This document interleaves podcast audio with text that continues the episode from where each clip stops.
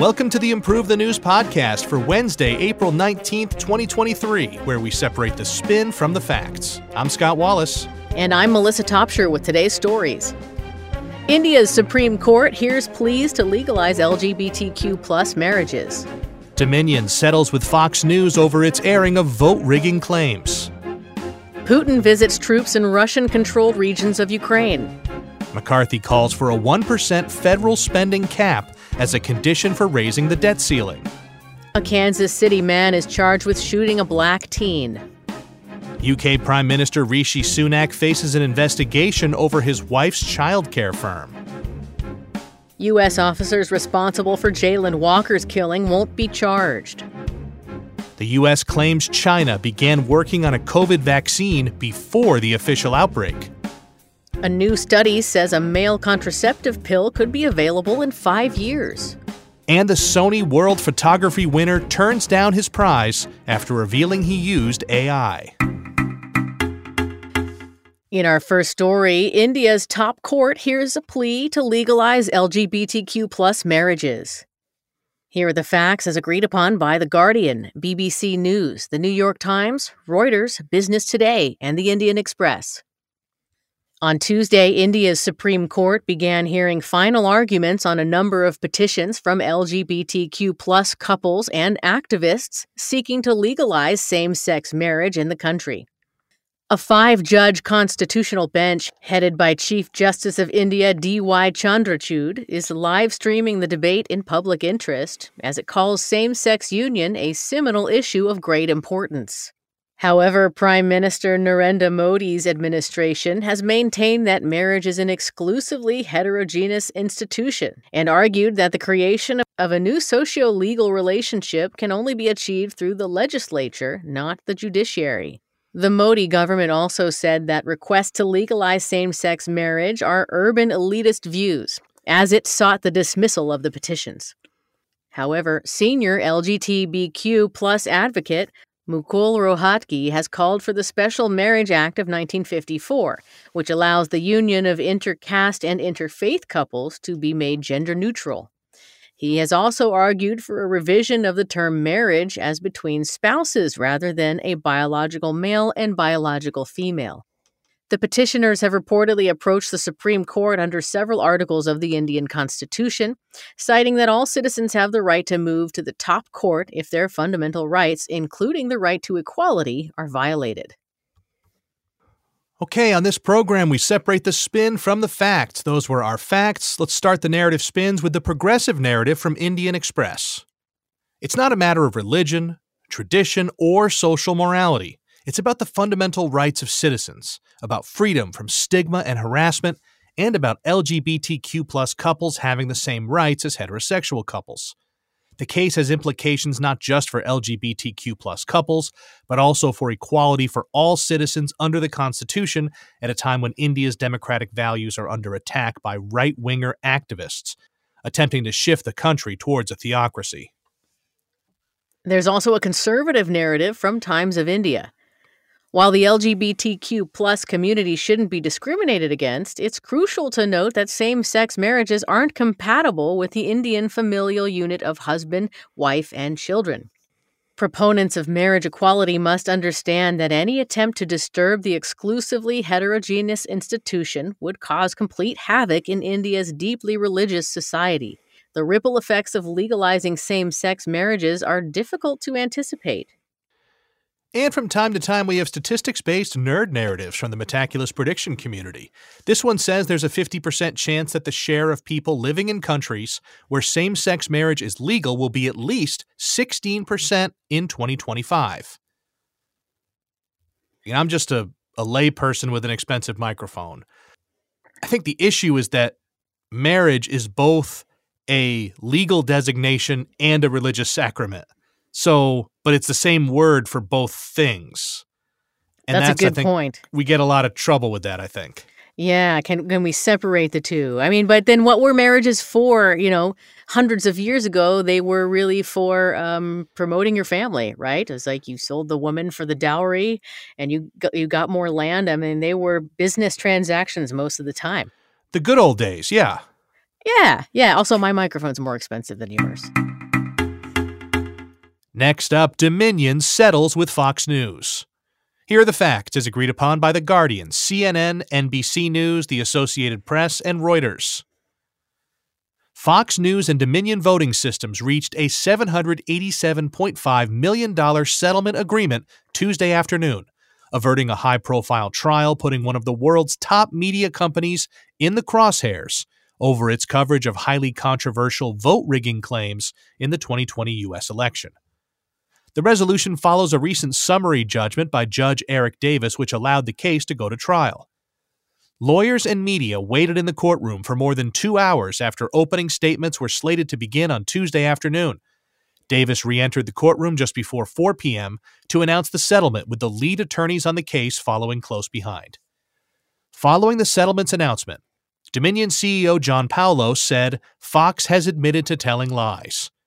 Meanwhile, Fox is pleased to have reached a settlement, adding that it acknowledges the court's finding that some of the network's claims about Dominion were false. The resolution came after the jury had sat, but before opening statements began. The amount is significantly less than the $1.6 billion Dominion demanded. On Sunday, the Delaware Superior Court judge overseeing the lawsuit against Fox News announced the start of the trial would be postponed from Monday to Tuesday Judge Davis didn't provide a reason for the delay. Thank you, Scott, for the facts on that. And We'll start our spins with the right narrative from PJ Media. The left's assault on the First Amendment is unrelenting, and it's up to those who know the importance of free speech in the U.S. to defend against attacks like this lawsuit. If Dominion had prevailed, media organizations and publishers would be liable for anything guests on their platforms say or write. And the left narrative comes from CNN. Free speech is not limitless. The political right might build its business model around selling false narratives to its supporters, but cases like this are part of the accountability infrastructure that ensures truth in reporting and an accurately informed citizenry. Uh, my friend texted me about this story earlier, and uh, he said, "Hey, what about Fox News?" Just went to Fox News to find out what he. I didn't know what he was talking about, and nowhere on the Fox News site could I find anything about this. I didn't even know what he was talking about. I had to go to. Oh yeah, that's been controversial because th- this has never appeared on Fox News's yeah. uh, platform at all. What they're going through, and, and honestly, maybe there's something you know, like you can't speak about pending litigation. Maybe if a whole network is having pending litigation, you can't speak on it either. I don't know. Right, right. It, it might be a conflict of interest to be reporting on themselves. I mean, ideally, a news outlet should try not to be sued by people would be the f- way to avoid this. right. yeah. Uh, but I think if I were their PR, I'd say, yeah, we just don't touch this. Uh, I actually have watched Fox News quite a bit recently. They had the big Trump interview, his first interview in a while, and they had the Elon Musk interview, uh, both on Tucker Carlson, and those were both pretty you know, interesting for whatever reason you want them to be interesting interviews. So, uh, you know, still out there. Putin visits troops in Russian controlled regions of Ukraine. Here are the facts as agreed upon by the Associated Press, Al Jazeera, and the Evening Standard.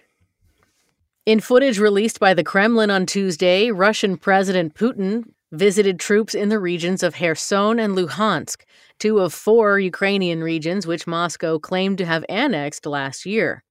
Although the exact date of the visit couldn't be confirmed, Putin congratulated troops on Orthodox Easter, which was celebrated this past Sunday, and presented them with religious icons. He could be seen telling commanders, It is important for me to hear your opinion on how the situation is developing, to listen to you, to exchange information. Meanwhile, Evan Gershkovich, the detained Wall Street Journal reporter facing charges of espionage, made an appearance at a Moscow court to appeal his detention on Tuesday. The appeal was denied, and he will remain in pretrial detention at the Lefortovo prison until at least May 29th. The U.S. ambassador to Russia, Lynn Tracy, was seen at the hearing. She confirmed she made her first consular visit to Gershkovich a day earlier. She said he was in good health and remains strong. Elsewhere, following a G7 foreign ministers meeting in Japan, the countries agreed to a statement that condemned Russia's stationing of tactical nuclear weapons in Belarus. Meanwhile, in the latest intelligence briefing from the UK's defense ministry, It said that Russia was reinforcing Bakhmut with more troops and that it continued to make creeping advances in Donetsk city. All right, Melissa, thanks for that rundown. We continue to have a pro establishment narrative from PBS NewsHour. This invasion is an egregious violation of international law. Putin's ultimate aim is to restore the Soviet Empire, even if it takes massive bloodshed and false pretexts, such as calling the 2014 Ukrainian Revolution after an election a coup. This unprovoked attack is the latest chapter in Putin's Orwellian attempt to rewrite history. And here's the pro Russia narrative from the National Security Archive. NATO and the U.S. have ignored Russia's security concerns by breaking its promise not to expand eastward in return for German reunification. These concerns are legitimate, and taking them seriously would have avoided the Ukraine tragedy. And Metaculus brings us another nerd narrative. They predict that there's a 1% chance that Ukraine will officially recognize a former Ukrainian territory, that's Luhansk, Donetsk, or Crimea, as independent before the year 2024. You know, they say Putin presented them with religious icons, but do do you think it actually was more jovial and they just gave him all an Easter egg, a little plastic oh, Easter egg? Oh, right, right. And in U.S. debt ceiling news, McCarthy calls for a 1% federal spending cap. Here are the facts as agreed upon by Al Jazeera, New York Times, Wall Street Journal, and ABC News. On Monday, U.S. House Speaker Kevin McCarthy, Republican of California, pledged to pass legislation to raise the nation's debt ceiling on the condition that future federal spending be capped at 1%. McCarthy said in a speech at the New York Stock Exchange that House Republicans would vote on a measure to lift the debt ceiling into the next year in exchange for freezing spending at last year's levels and other concessions. In addition to limiting federal spending on items such as the military and discretionary programs, the measure would also claw back COVID aid and require Americans to work to receive federal benefits. As the Senate majority and President Joe Biden are opposed to efforts to link the debt limit increase to other fiscal policy changes, the plan would most likely not pass the Senate. Biden and McCarthy haven't spoken or met over the debt ceiling issue since February 1st, after hitting the borrowing limit earlier this year, the Treasury Department implemented special measures to avoid a default. However, without a compromise, the U.S. is predicted to default between July and September. Thanks for unpacking that story, Scott. We'll start with a Republican narrative from Town Hall. While Republicans are sympathetic to Americans' financial struggles, Biden continues to hide from the issue and refuse to negotiate. It's time for the president to lead by coming to the table with McCarthy and for Democrats to acknowledge their reckless spending got the U.S. into this predicament and must be reined in. Tying the debt ceiling to spending levels is the only way to make the country fiscally responsible. And the Democratic narrative comes from Alternet. Republicans are holding the U.S. economy hostage in an attempt to get their way. In his speech, Speaker McCarthy presented an extreme wish list that increases costs for hardworking families, taking food stamps and health care away from millions of Americans without actually reducing the deficit. This is dangerous and is what will ultimately lead to a default. There's also a cynical narrative from ABC News. This government paralysis is just one of the many symptoms of a nation plagued by partisan games, with leaders more concerned with tearing each other down than building the country up. As both sides refuse to compromise, the U.S. is creeping closer to the edge of an economic crisis. Something must be done to end this deadlock. And we have another nerd narrative from Metaculus. This time they say there's a 5% chance the U.S. will default on its sovereign debt before 2024. The thing that disturbs me the most about this story is not the country is spending so recklessly that we're bumping against the debt limit, and not that none of our politicians can agree about how to deal with it, but that we don't know when we would default sometime between July and September. We haven't worked the numbers yet. Yeah, can we get it down to like a month or a fortnight of when we're going to run out of money? Yeah. How about uh how about September? Everyone's going back to school. It's a good time to panic. Yes, I like that. So right. just don't Let's, ruin my summer vacation. Let us have our summer. Yeah. Speaking yeah. of ruining summer, did you have summer reading when you were in school? Did you have to read oh, books? Did they yes. assign you books? Ugh. We did. I'm pro reading, but I'm not pro like dreading the whole summer that I have a you know I have to read uh you know of mice and men. Uh, yeah, you know, and oh, it was it wasn't that bad. But well, we had to read like five books. It was crazy. Did that? Was that? What? But that's you didn't have any other homework to do. It's summer. Know. I'm supposed to be harvesting crops or something. I don't know why we have summer break, but there's a reason for it. I just don't know what it is. In our next story, a Kansas City man is charged with shooting a black teen. Here are the facts as agreed upon by NPR Online News, The Wall Street Journal, Fox News, The Telegraph, ABC News, and The Washington Post. A man has been charged with first degree assault and armed criminal action over the shooting of Ralph Yarl, a 16 year old black teenager who accidentally went to the wrong address to pick up his younger siblings.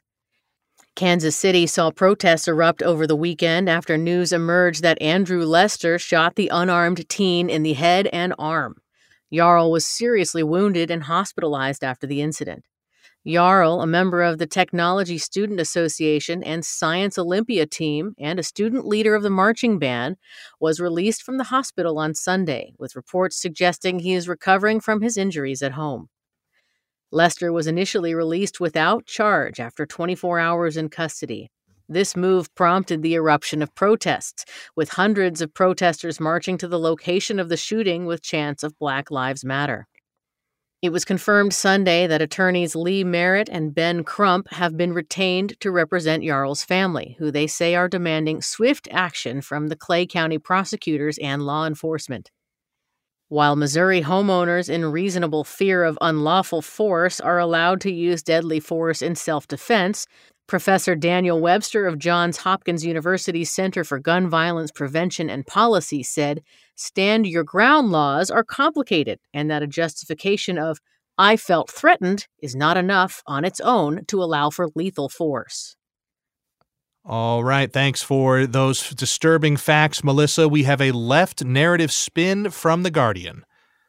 This despicable act was clearly racially motivated, and it is right that so many activists are demanding justice over this attempted murder.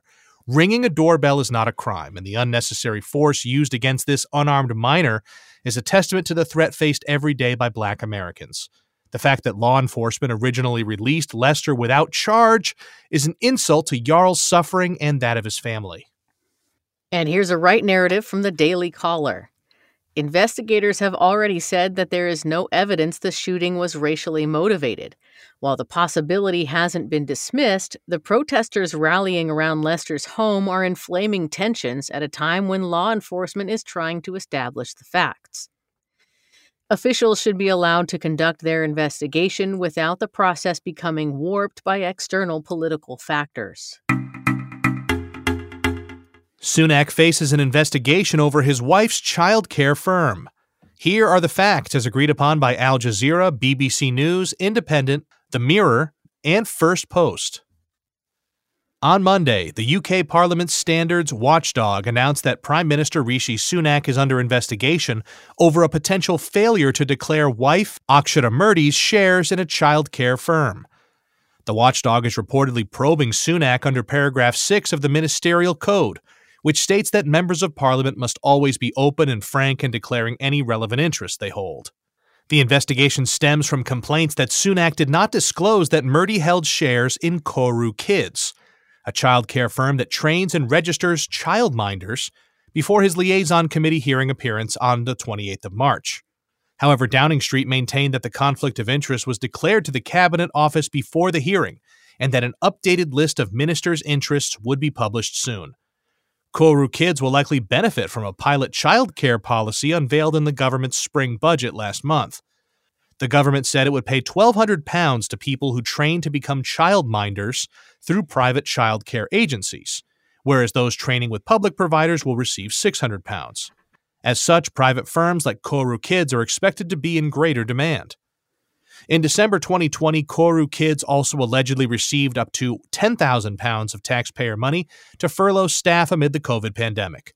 Sunak was then the Chancellor of the Exchequer who crafted the government's furlough policy. Thank you, Scott. Here is the left narrative from iNews. This is a huge setback for Rishi Sunak, who had promised to put integrity, professionalism, and accountability at the heart of his administration. He must now explain why he failed to come clean when asked about the shares his family held in a company that is set to benefit from his pilot childcare policy. The public wants a government focused on the country rather than one which bends the rules and avoids proper scrutiny for its own financial gain. And there's a right narrative from the Evening Standard. There isn't anything sinister about how Rishi Sunak declared his wife's shares. He did so via a ministerial declaration, as opposed to through the Commons, and he has assured the Standards Commissioner he will work cooperatively to clear up any outstanding questions. There's no need to doubt Sunak's integrity and ethics. And there's a nerd narrative from the Metaculus prediction community saying there's an 85% chance that Rishi Sunak will be Prime Minister of the UK on January 1st, 2024. U.S. officers in Jayland Walker's killing won't be charged. Here are the facts as agreed upon by CBS, The New York Times, Reuters, and the Associated Press.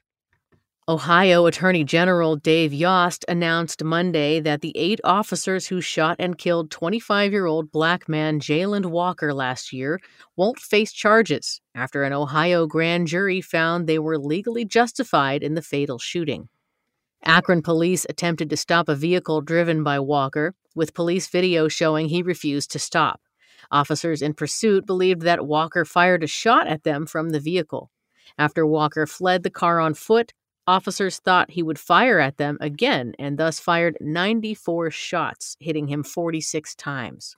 In his announcement, Yost said Walker did fire at least one shot from the vehicle. However, when the officers fired on Walker, he wasn't armed as he had left the gun inside the vehicle.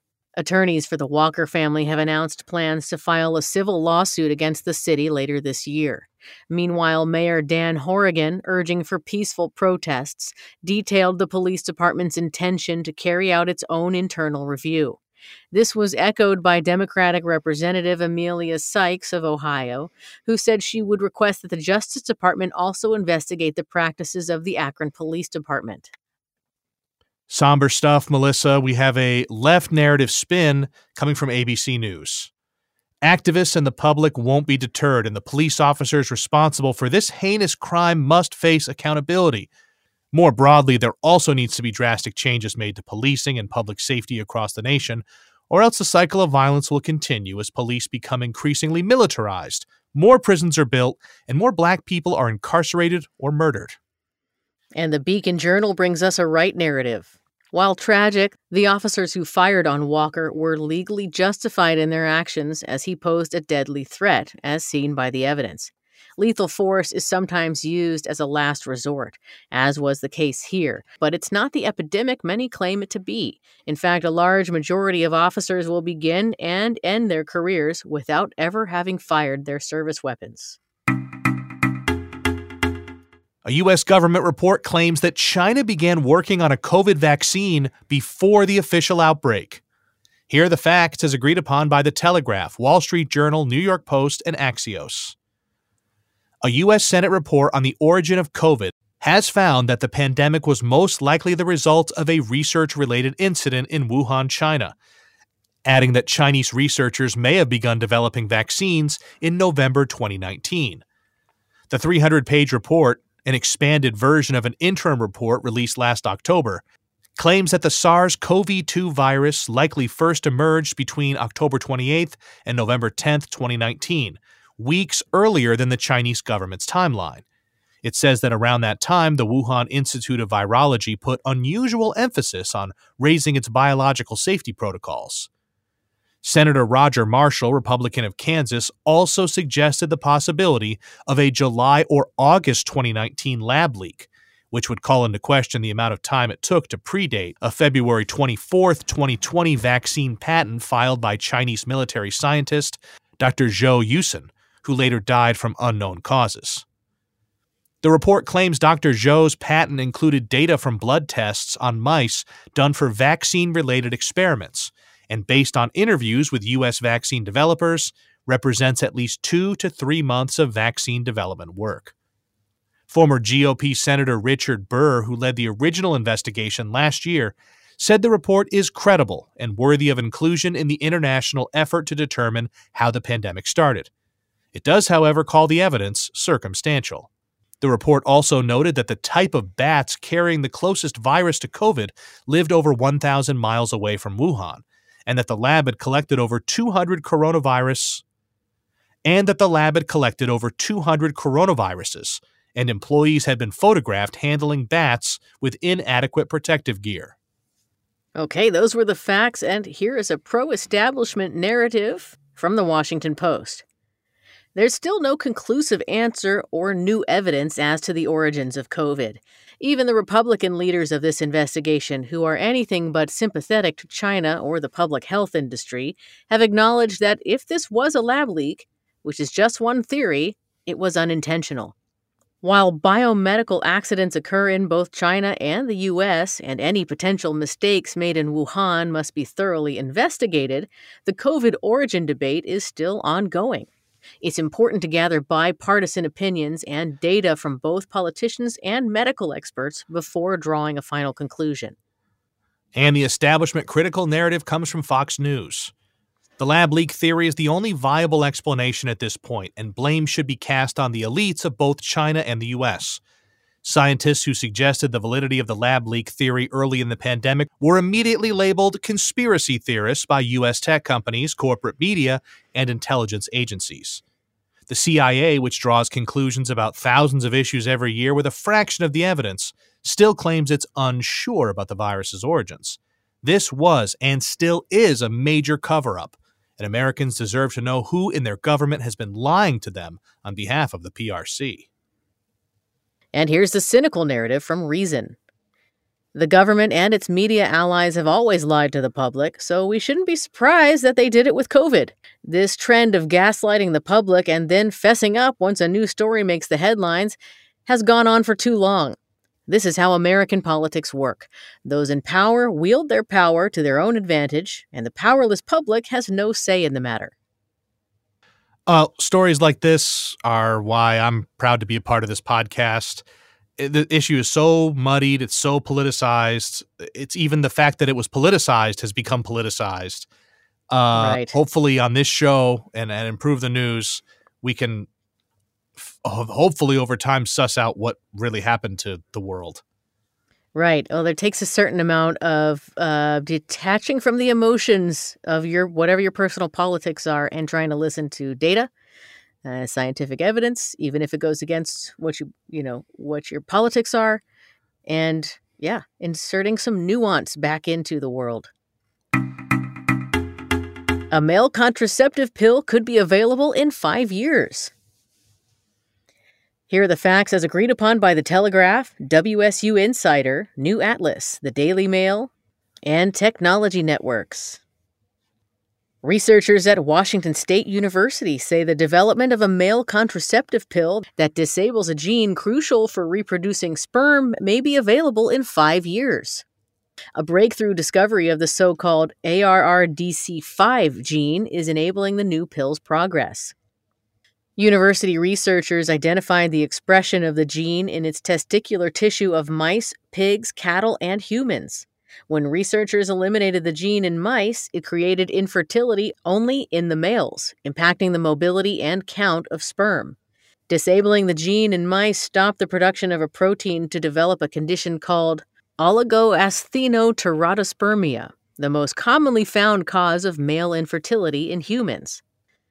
The protein caused 98% of the mice's sperm to be incapable of fusing with an egg.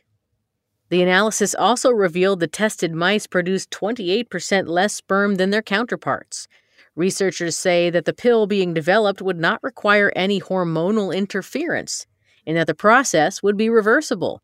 Lead researcher Dr. John Oatley said given sufficient resources, the pill could be available in five to seven years. He stressed the importance of preventing unwanted pregnancies for humanity as a whole.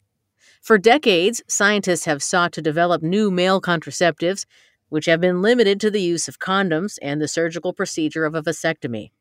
This has put much of the reproductive responsibility on women. Narrative A comes from the Idaho Capital Sun. A viable male birth control pill is on the horizon, and science is very close to the breakthrough that has been desired for decades. In the wake of last year's Supreme Court decision to overturn Roe v. Wade, Reproductive care and contraception have become of even greater importance.